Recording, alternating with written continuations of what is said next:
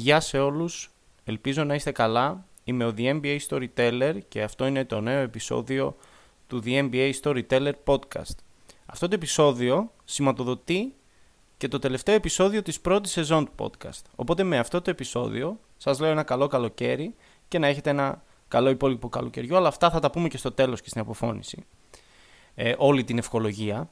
Θα ήθελα να ευχαριστήσω πάρα πολύ τον ε, φίλο fifty Shades of Basketball, όπου ήρθε την προηγούμενη εβδομάδα στο podcast και μιλήσαμε για το draft και διάφορα πραγματάκια τα οποία συνέβησαν τις προηγούμενες μέρες στο εν μπι έι, πουχού, το δαχτυλίδι του Γιάννη, ε, κάποιες ε, άλλες γνώμες που ε, πήραμε ο ένας από τον άλλον για τη free agency, για τους Ολυμπιακούς Αγώνες. Οπότε άμα θέλετε μπορείτε να ακούσετε και το προηγούμενο επεισόδιο. Προχωράμε και πάμε κατευθείαν ε, στις ε, ειδήσεις εβδομάδας, οι οποίες είναι αρκετές, έτσι. Και δεν θα ήθελα να σταλαιπωρήσω και πολύ στο σημερινό επεισόδιο, θα ήθελα να είναι ένα μικρό επεισόδιο για να κλείσουμε με μια πολύ χαρούμενη νότα την πρώτη σεζόν του podcast. Οπότε πάμε στις ειδήσεις για να μην χρόνο, χρόνο τριβούμε περαιτέρω. Η πρώτη είδηση την οποία θα ήθελα να σχολιάσω είναι το draft ξανά και τα αποτελέσματα του draft, όπου είμαι πάρα μα πάρα μα πάρα πολύ συγχυσμένος με τους Sacramento Kings. Γιατί έχουνε πόσα χρόνια ρε πούστη στη λοταρία, κοντεύουν δεκαέξι. Το δύο χιλιάδες έξι έκαναν την τελευταία παρουσία στα playoffs, δεκαπέντε χρόνια. δεκαπέντε χρόνια στη λοταρία και δεν έχουν μάθει ακόμα από τα λάθη τους. Και πήγαν και μου επέλεξαν τον Davion Mitchell, ο οποίος Davion Mitchell είναι ένας πάρα πολύ καλός παίκτης, ένας πολύ καλός αμυντικογενής point guard, μπορεί να, μπορεί να, μιλάσει, συγγνώμη, να μοιράσει την μπάλα. Μου θυμίζει αρκετά το Rajon Rondo. Αλλά γιατί να τον πάρεις εφόσον έχεις το Halliburton και έχεις και τον παιχταρά τον De'Aaron Fox. Έτσι. Γιατί να πάρεις κι άλλον point guard. Και δεν μπορώ να το καταλάβω αυτό. Συν του ότι νομίζω ο Rison Holmes, το πεντάρι του ουσιαστικά, ε, νομίζω ότι είναι free agent, restricted free agent. Δηλαδή μπορεί να, οποιαδήποτε ομάδα, ομάδα να ματσάρει την προσφορά του το καλοκαίρι και να τους τον πάρει, να τους τον κλέψει. Είναι ηλιθιότητα αυτό που έχουν κάνει. Θα μπορούσαν να είχαν πάρει κάποιον forward, ας πούμε, που, για παράδειγμα τον Gisbert ή ακόμα και τον ε, Alperen Sengun, οι οποίοι έπεσαν στο δεκαπέντε και στο δεκαέξι, τον Trey Murphy, τον Guy Jones, ο οποίος είναι ένας πολύ καλός ε, center, ε, τον Jalen Johnson. Υπήρχαν επιλογές, αλλά αυτοί δεν ξέρω τι σκεφτόντουσαν, πήραν ακόμα έναν point guard. Και το άλλο Ε, είναι το γεγονός ότι οι Rockets τελικά πήραν τον Jalen Green. Εγώ είχα πει ότι ήθελα να δω τον Mobley πάρα πολύ στους Rockets. Ο Mobley πήγε στους Cavaliers. Εντάξει, είναι καλό fit, δεν λέω, γιατί με όλα αυτά τα rumors που ακούγονται για τον Love, αν θα φύγει, αν θα μείνει, αν κάτσει και ο Jared Allen, κάνουν ένα πολύ καλό frontcourt ε, στο Cleveland, υποσχόμενο. Θα δούμε, θα δούμε, είναι καλό fit. Δηλαδή τώρα που το σκέφτηκα και καλύτερα είναι πολύ καλύτερο, αξίζει δηλαδή. Αλλά ρε γαμώτο, νόμιζα ότι οι Rockets θα, θα κάνουν που λένε pull the trigger και θα τον πάρουν στο δύο. Πήραν τον Green που δεν ξέρω αν θα μπορεί να συνεργαστεί με τον Kevin Porter τζούνιορ. Γιατί το λέω αυτό, γιατί ο Kevin Porter τζούνιορ είναι λίγο μια προσωπικότητα ιδιάζωσα, έχει λίγο, έχει λίγο τα νευράκια του, παιχταράς μεν. Πεχταράς, αλλά είναι λίγο ξύθιμος. Τώρα δεν ξέρω τι βλέψεις έχουν οι Rockets. Τον έχουν δει ότι μπορεί να, δη... μπορεί να δημιουργήσει ο Kevin Porter τζούνιορ. Δεν μπορούμε να το δούμε και στον Άσο μαζί με τον Green στο δύο. Μπορούμε να το δούμε και στο τρία. Νομίζω ψηλό παιδί είναι έξι επτά. Κάπου εκεί είναι δύο ένα νομίζω ο Kevin Porter τζούνιορ. Οπότε εντάξει, πολύ πολύ ε, θα πω θαραλέο, ε, μια πολύ θαραλέα μίξη. Ή θα ταιριάξουν full ή θα είναι νερό με λάδι. Θα δούμε. Αυτές, αυτές δύο τις παρατηρήσεις ήθελα να κάνω για τον draft. Α, και αν ξαναδώ κανένα Woz και κανέναν Sam Σκανάρια, όπως λέγονται αυτοί, ε, οι παπαροϊσπράκτορες, να βγαίνουν στο Twitter και να λένε ότι οι Pistons θα πάρουν με το πρώτο pick ε, αυτόν, τον τάδε, θα πάρουν, ξέρω εγώ, τον ε, εν μπι έι Storyteller με το πρώτο pick. Γιατί, τον κάνει, γιατί το κάνεις spoiler, αγόρι μου. Χαλάς όλο τον ρομαντισμό, χαλάς, χαλάς τα πάντα, χαλάς όλο το άγχος που έχω. Δηλαδή, γιατί. χαλάσει όλες τις αντιδράσεις. Είναι εντελώς anticlimactic αυτό. Μην το κάνετε και μην το αναπαράγετε αυτό το πράγμα. Είναι πολύ κακό. Εμένα με ξενέρωσε. Δηλαδή, όταν είδα στο Twitter να βγάζει το tweet ο Woz και να λέει, η... λες και είναι ο Adam Silver, να λέει οι Pistons θα πάρουν τον Kate Cunningham στο ένα. Ναι, το ξέραμε ότι θα τον πάρουν. Άστο να το πει. Τίποτα δεν είναι σίγουρο πριν γίνει σίγουρο. Αυτό είχα να πω και θα κλείσω για τον draft και δεν ξαναμιλάω μέχρι του χρόνου για τον draft. Πάμε στη δεύτερη είδηση, που είναι το mega trade του Westbrook στους Lakers. Με Kuzma ανταλλαγή πήγε στους Wizards. Εντάξει, τώρα ο Kuzma στους Wizards θα δούμε, εκτός και έρθει λίγο στα συγκαλά του αυτό το παιδί. Εντάξει, θα μπο... είναι καλός scorer ο Kuzma, αλλά τίποτα άλλο πέρα από αυτό. Καλός rebounder δεν είναι. Δεν ξέρω αν αλλάξουν τα μυαλά τους στη Washington. Αν φύγει από το glitch and glamour του ελ έι, δεν ξέρω, μπορεί να το βοηθήσει. Πάντως ήταν τραγελαφικός στα φετινά playoffs και γενικά σε όλη τη φετινή σεζόν. Είχε πιει το, το αγιασμένο τον νέκταρ από την πηγή που ονομάζεται LeBron James, που του έδωσε το δαχτυλίδι και τον παρέσυρε, εγώ πιστεύω πολύ. Τέλος πάντων, δεν θα σχολιάσω πάρα πολύ τον Γκάιλ Κούσμα, δεν, δεν με ενδιαφέρει γενικά σαν παίκτης ο Κούσμα. Γιατί μου τις πάει αυτό το, το superstarιλίκι που κουβαλάει και μου τις πάνε οι, οι παίχτες με αυτό το πολύ το flex, με το πολύ το superstarιλίκι. Δεν, και δεν είναι και ουσιαστικός μες στο παρκέ. Να έλεγα βάζει τριάντα πέντε πόντους, εντάξει, θα πάει στο διάολο. Το πολύ ενδιαφέρον κομμάτι είναι ο Westbrook στους Lakers, όπου και αυτό είναι, πέφτει στην κατηγορία νερό με λάδι. Δηλαδή, ή θα γίνει χαμός στο ελ έι, θα παίξουν της πουτάνας, θα, θα, θα αρχίσει ο Westbrook να βάζει, ξέρω εγώ, τρίποντα, ή θα γίνει ο έι ντι και ο LeBron Steph Curry για να ανοίγουν τους δρόμους στο Ρας και ο Ρας να μην κάνει καμία απολύτως αλλαγή στο παιχνίδι του. Δηλαδή αυτό που κάνει κάθε χρόνο, δεν αλλάζει καθόλου το παιχνίδι του. Ή δεν θα, δεν θα γίνει κάτι. Δηλαδή δεν θα ταιριάξουν καθόλου. Θεωρώ ότι το θέαμα θα είναι κομπλέ.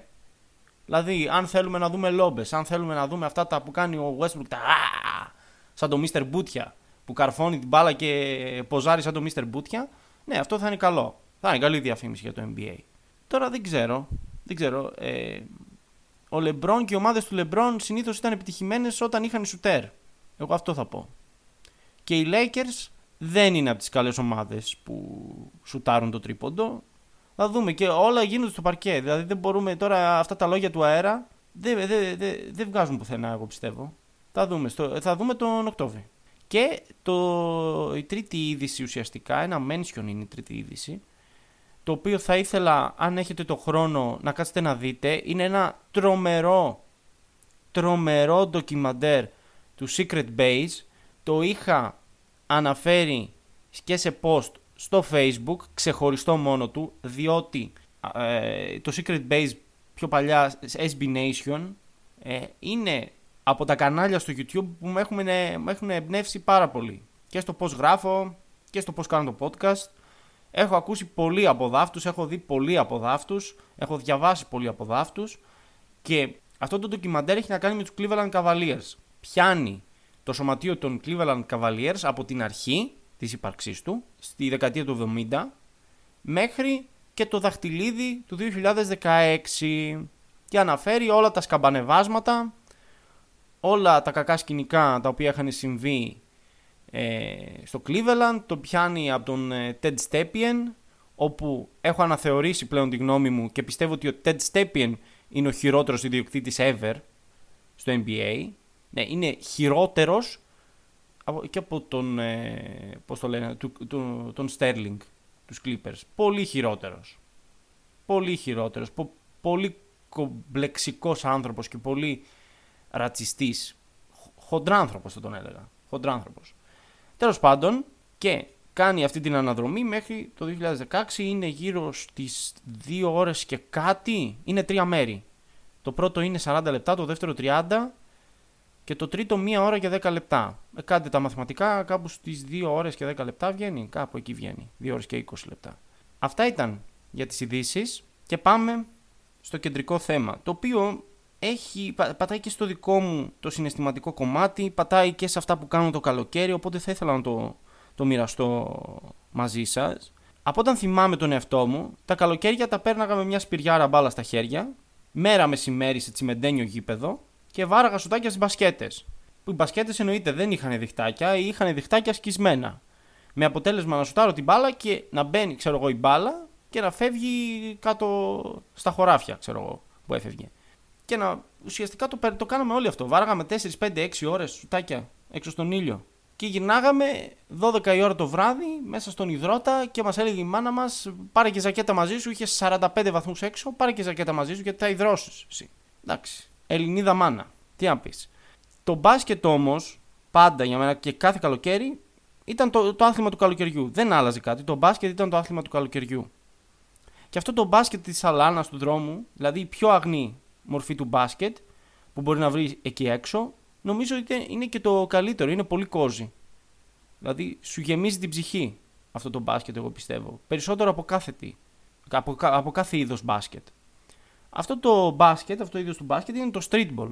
Το είδος ε, του μπάσκετ αυτό είναι ένα μεγάλο παρακλάδι. Γενικά της καλαθοσφαίρισης. Και έχει και το ίδιο πλέον παρακλάδια, έχει και το τρία on τρία και τα skills challenge και τα dunk contest, όλα ήρθαν από εκεί, από το streetball. Όμως πώς γεννήθηκε το streetball? Το streetball γεννήθηκε στις ε, φτωχογειτονιές της Νέας Υόρκης, συγκεκριμένα στο Χάρλεμ. Λέγεται ότι στη δεκαετία του είκοσι άρχισαν οι Αφροαμερικανοί να παίζουν σε παρκάκια μεταξύ τους. Και το χίλια εννιακόσια είκοσι έξι δημιουργήθηκαν και οι Harlem Globetrotters. Η ομάδα αυτή με, με τις ωραίες τις φανέλες, τις ε, μπλε, άσπρο, κόκκινο χρώματα της Αμερικής φανέλες, που πάνε σε φιλανθρωπικούς αγώνες και κάνουν κολπάκια και πετάνε τις μπάλες, τις κάνουν γύρω από τα χέρια, πέφτουν κάτω, περνάνε από τα πόδια σου. Νομίζω τους έχετε δει όλοι λίγο πολύ. Ε, αυτοί ιδρύθηκαν το χίλια εννιακόσια είκοσι έξι, οπότε στη δεκαετία του είκοσι και του τριάντα λέγεται ότι το streetball γεννήθηκε. Και συγκεκριμένα στη Νέα Υόρκη. Μετά έχουμε την εξάπλωσή του μέσω του θρυλικού Rucker Park που βρίσκεται στη Νέα Υόρκη σε, όλη, σε όλη την Αμερική. Στη Venice Beach του ελ έι, μεγάλα γήπεδα και εκεί πέρα. Και στο Μαϊάμι το ίδιο. Στις μπασκετομάνες, στο Βόρειο Σικάγο, στη Φιλαδέλφια, στην Ινδιάνα και σιγά σιγά σε όλο τον πλανήτη. Το streetball είναι πάθος και στον πυρήνα του είναι τέχνη. Μπορεί να είναι ένας λόγος που μισητοί εχθροί να γίνουν πάρα πολύ καλοί φίλοι. Και όντως έχω πιάσει τον εαυτό μου μέσω του streetball, δηλαδή μέσω του μπάσκετ της αλάνας, να κάνει τρομερές παρέες. Και νομίζω λίγο πολύ όλοι μας. Λίγο πολύ όλοι μας είχαμε αυτές τις κόντρες και στις, ε, όταν ήμασταν πιτσιρικάδες με κάποιον αχώνευτο, που συνήθως παίζαμε αντίπαλοι και όταν παίξαμε, όταν παίξαμε στην ίδια ομάδα μετά νιώσαμε κάτι φιλικό για αυτόν. Ε, οπότε δημιουργεί φιλική σχέση το, το streetball. Γιατί, γιατί έχει κοινό παρα, παρονομαστεί την αγάπη για το μπάσκετ και την νίκη. Αν το κανονικό μπάσκετ, και είναι δικό μου quote αυτό έτσι, αν το κανονικό μπάσκετ δίνει μία φορά γαμάτες ιστορίες, τότε το streetball δίνει δέκα. Διότι το συναίσθημα που υπάρχει στο παρκέ, οι κόντρες, το πέσιμο κάτω στο τσιμέντο, τα ανοιγμένα γόνατα, το να παθιάζεσαι για δίχως λόγο να κερδίσεις ένα μάτς που δεν θα σου προσφέρει τίποτα παρά ηθική αυτοικανοποίηση, όλα δένονται μεταξύ τους και δημιουργούν κάτι τρελό. Και νομίζω όσοι έχουν παίξει μπάσκετ το καταλαβαίνουν αυτό. Περνάμε στους κανόνες τώρα. Το streetball έχει εφάμιλους κανόνες σαν αυτού του Fight Club. Και αναφέρομαι στην ταινία του, του Fincher, εννοείται. Είναι σχετικά απλή, αλλά δεν χρειάζεται να μιλάς συνεχώς για αυτούς. Ε, δεν υπάρχουν διαιτητές, οπότε η ροή του παιχνιδιού εξαρτάται από την αντικειμενικότητα και το αμοιβαίο respect των αντιπάλων. Δεν υπάρχουν βήματα, αυτό συνήθως βρίσκεται στην Αμερική, εδώ στην Ελλάδα άμα δούμε βήματα εντάξει τα, τα μετράμε, αλλά στην Αμερική δεν τα μετράνε συνήθως και τα illegal καλάθια δεν δε μετράνε, αν αυτό έχει σαν αποτέλεσμα κάποιο crossover, κάποιο trick, δηλαδή για το θέαμα. Αν γίνονται όλα για το θέαμα, εντάξει, ας κάνει βήματα. Ένα χαρακτηριστικό παράδειγμα τέτοιας παράβασης είναι και το γνωστό double dunk, δηλαδή το διπλό dunk, το διπλό κάρφωμα, του ίσως μεγαλύτερου streetballer όλων των εποχών, του Earl the Goat Manigault, ο οποίος έχει γίνει, έχει γίνει και ταινία. Επίσης, πολύ σημαντικό στοιχείο στο streetball και πιο πολύ στην Αμερική, εντάξει και εδώ το βλέπουμε και στην ελληνική πραγματικότητα το βλέπουμε, είναι το trash talk. Και λένε οι μεγαλύτεροι streetballers ε, έγιναν πολύ dominant, δηλαδή ήταν κυρίαρχοι στο παρκέ, επειδή ήξεραν να κάνουν πάρα πολύ καλό trash talk και είναι ένα αξίωμα για το streetball αυτό. Δηλαδή πρέπει να ξέρεις να μιλάς βρώμικα, πρέπει να μπαίνεις under the skin, να μπαίνεις κάτω από το δέρμα που λέμε του, του αντιπάλου. Επίσης, κινήσεις οι οποίες έχουν ε, προέλθει από το streetball είναι το alley-oop, και ο εφευρέτης του νομίζω είναι ο, ε, ο Airline Tucker, πι τζέι Airline Tucker, κάπως έτσι λέγεται ο, ο τύπος που το βρήκε. Ήταν δύο αδέρφια, τα αδέρφια Tucker, και νομίζω φοιτούσαν ε, στο Oklahoma State, κάτι τέτοιο, και ήταν streetballers και πέταγαν την μπάλα στον αέρα και την κάρφωναν.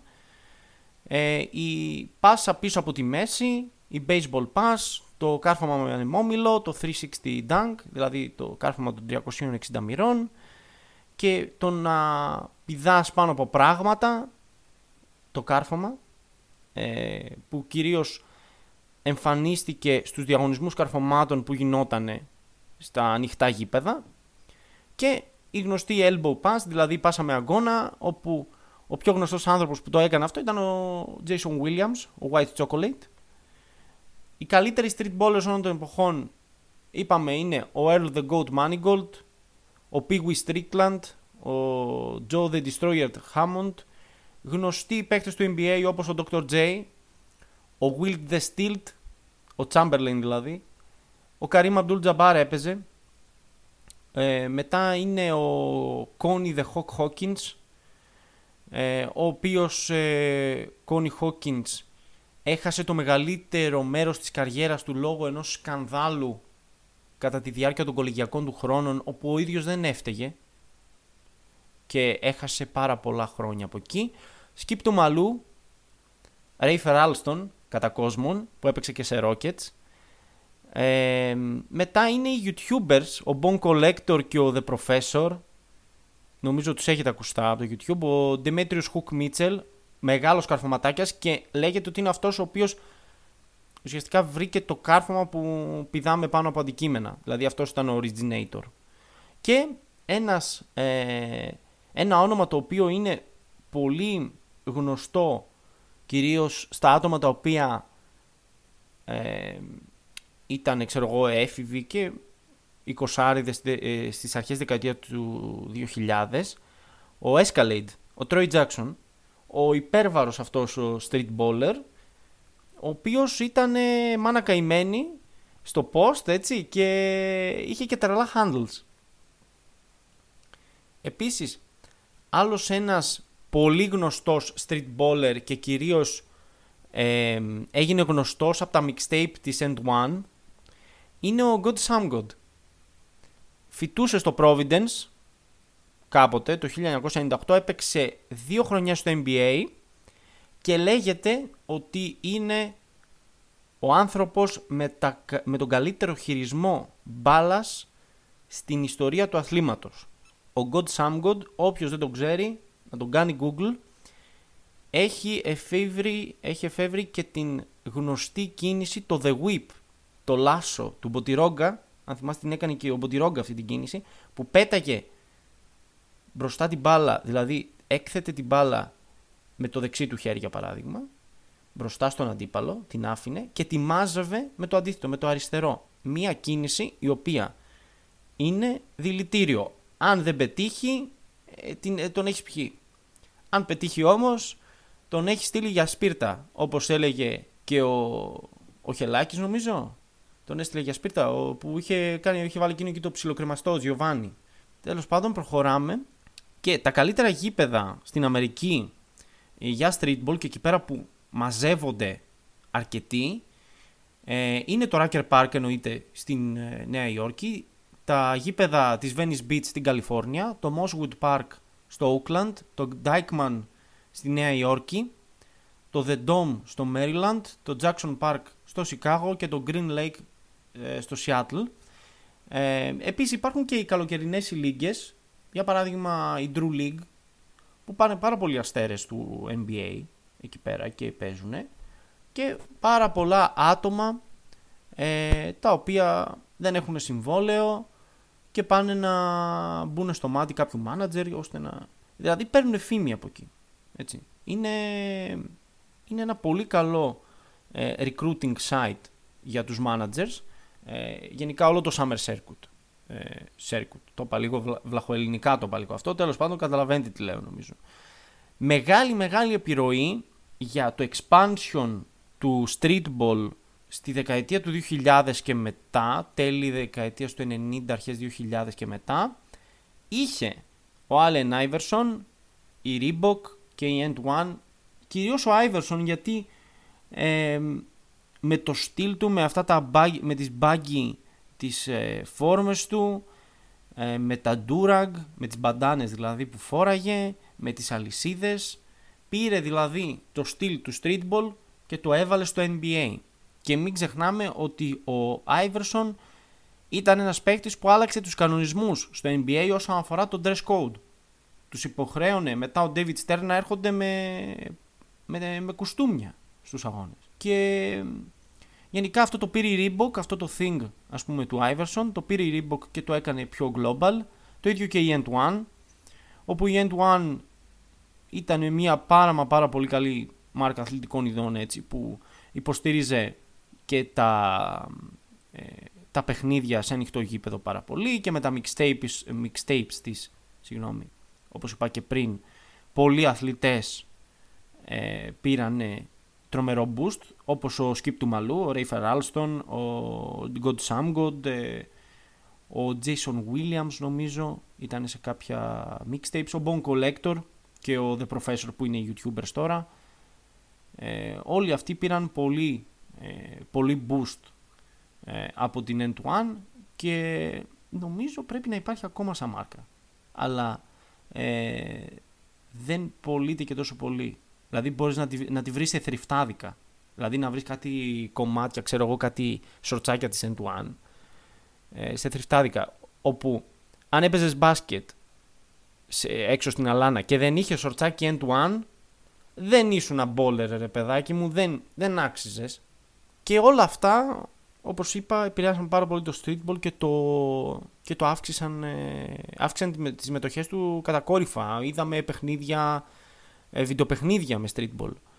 Ε, όπως είπα και τα ρούχα, την κουλτούρα, τη μουσική, όλο το mindset, όλο το mindset του δρόμου οικειοποιήθηκε από πολλά παιδιά. Δηλαδή αυτό το hustle, Ε, αυτό το, το να θέλω να γίνω καλύτερος, να θέλω να πετύχω, να θέλω να γίνω εντάξει, διάσημος, το οποίο είναι εντελώς irrelevant για μένα. Να θέλω να πετύχω στη ζωή, θα το αφήσω. Κλείνοντας τώρα τον, ε, τον κύκλο με το streetball και ουσιαστικά αυτό το μπάσκετ της Αλάνας, θέλω να πω τι, τι σήμαινε για μένα. Για μένα το μπάσκετ αυτό και το καλοκαίρι σήμαινε χαρά, παιχνίδι, ανεμελιά, χαλάρωση και ψυχική ηρεμία. Και μετά από τόσα χρόνια το ίδιο σημαίνει. Δηλαδή ουσιαστικά πιάνω τον εαυτό μου πολλές φορές να θέλω να κάτσω στο γήπεδο για ώρες. Δεν με νοιάζει. Είμαι, είμαι από τα παιδιά της γενιάς που ήμουνα με σκισμένα γόνατα, με ποδοσφαιρικά μεσχάρες και έπαιζα μπάσκετ. Ε, τη γενιά που περιμέναμε να πάει πέντε το απόγευμα να βγει ο κότσος στην πλατεία να φωνάξει, ξέρω εγώ, δυνατά να τον ακούσουμε όλοι για να κατέβουμε όλοι να αρχίσει το παιχνίδι. Εκείνη η γενιά, τουλάχιστον η δικιά μου, έτσι όπως έζησα εγώ με την παρέα μου, με τους φίλους μου, με τα παιδιά που παίζαμε μαζί και όταν πήγαινα σε ποδοσφαιρικές ακαδημίες και όταν μετά πήγα σε μπασκετικές ακαδημίες, μας άρεσε το παιχνίδι. Ήμασταν μια, μια γενιά που μεγάλωσε χωρίς περιορισμούς, χωρίς φοβίες, χωρίς ταμπού. Πράγμα το οποίο το βλέπω σήμερα και είναι πολύ κακό πράγμα.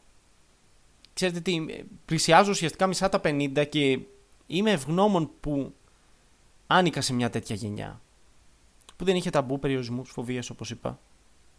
Ήμασταν εντελώς ελεύθεροι.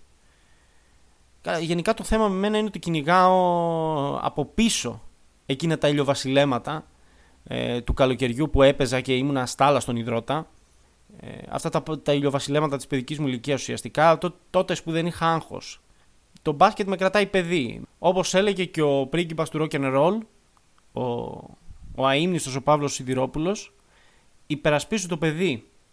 Γιατί αν γλιτώσει το παιδί, υπάρχει ελπίδα. Παιδιά, αυτό ήταν το επεισόδιο. Δεν ξέρω αν σας άρεσε. Είχε μια πολύ προσωπική νότα. Και ήθελα να κάνω μια στιγμή ένα τέτοιο επεισόδιο, το είχα στα σχέδιά μου. Ήταν το τελευταίο επεισόδιο, όπως είπα, της πρώτης σεζόν του podcast. Σας ευχαριστώ πάρα πολύ για τη στήριξη, μέσα από την καρδιά μου. Όλα αυτά που ακούτε, όλα αυτά που βλέπετε στη σελίδα έχουν γίνει με προσωπική πρωτοβουλία. Δεν υπάρχει τίποτα από πίσω να τους στηρίζει. Είναι μόνο εγώ και η αγάπη μου για τον μπάσκετ και θέλω έτσι να μείνει. Δεν με ενδιαφέρει τίποτα άλλο. Μέχρι όσο κρατήσει, μέχρι όσο μου το επιτρέψει η καθημερινότητά μου. Θέλω να είστε όλοι οι ακροατές και όλοι που με ακολουθούν στη σελίδα πάντα καλά. Να είστε υγιείς, να στοχεύετε στα όνειρά σας, να έχετε τα όνειρά σας πρώτα απ' όλα. Ε, και πλέον να περάσετε ένα ευχάριστο, ένα υπέροχο υπόλοιπο καλοκαιριού. Εμείς λογικά θα τα πούμε από μέσα Σεπτέμβρη, κάπου εκεί. Θα έρθουμε φρέσκοι, ανανεωμένοι, με φουλ τις μπαταρίες, έτσι, και με πολλές μα πολλές ιστορίες και με πολλά πραγματάκια καινούρια τα οποία θα ε, δοκιμάσουμε και στη σελίδα και στο podcast. Γενικά υπάρχουν ιδέες, ευτυχώς που υπάρχουν και ιδέες. Αυτό ήταν. Σας ευχαριστώ πολύ ξανά για δέκατη πέμπτη φορά. Ήμουν ο εμ μπι έι Storyteller και καλή συνέχεια, καλό καλοκαίρι.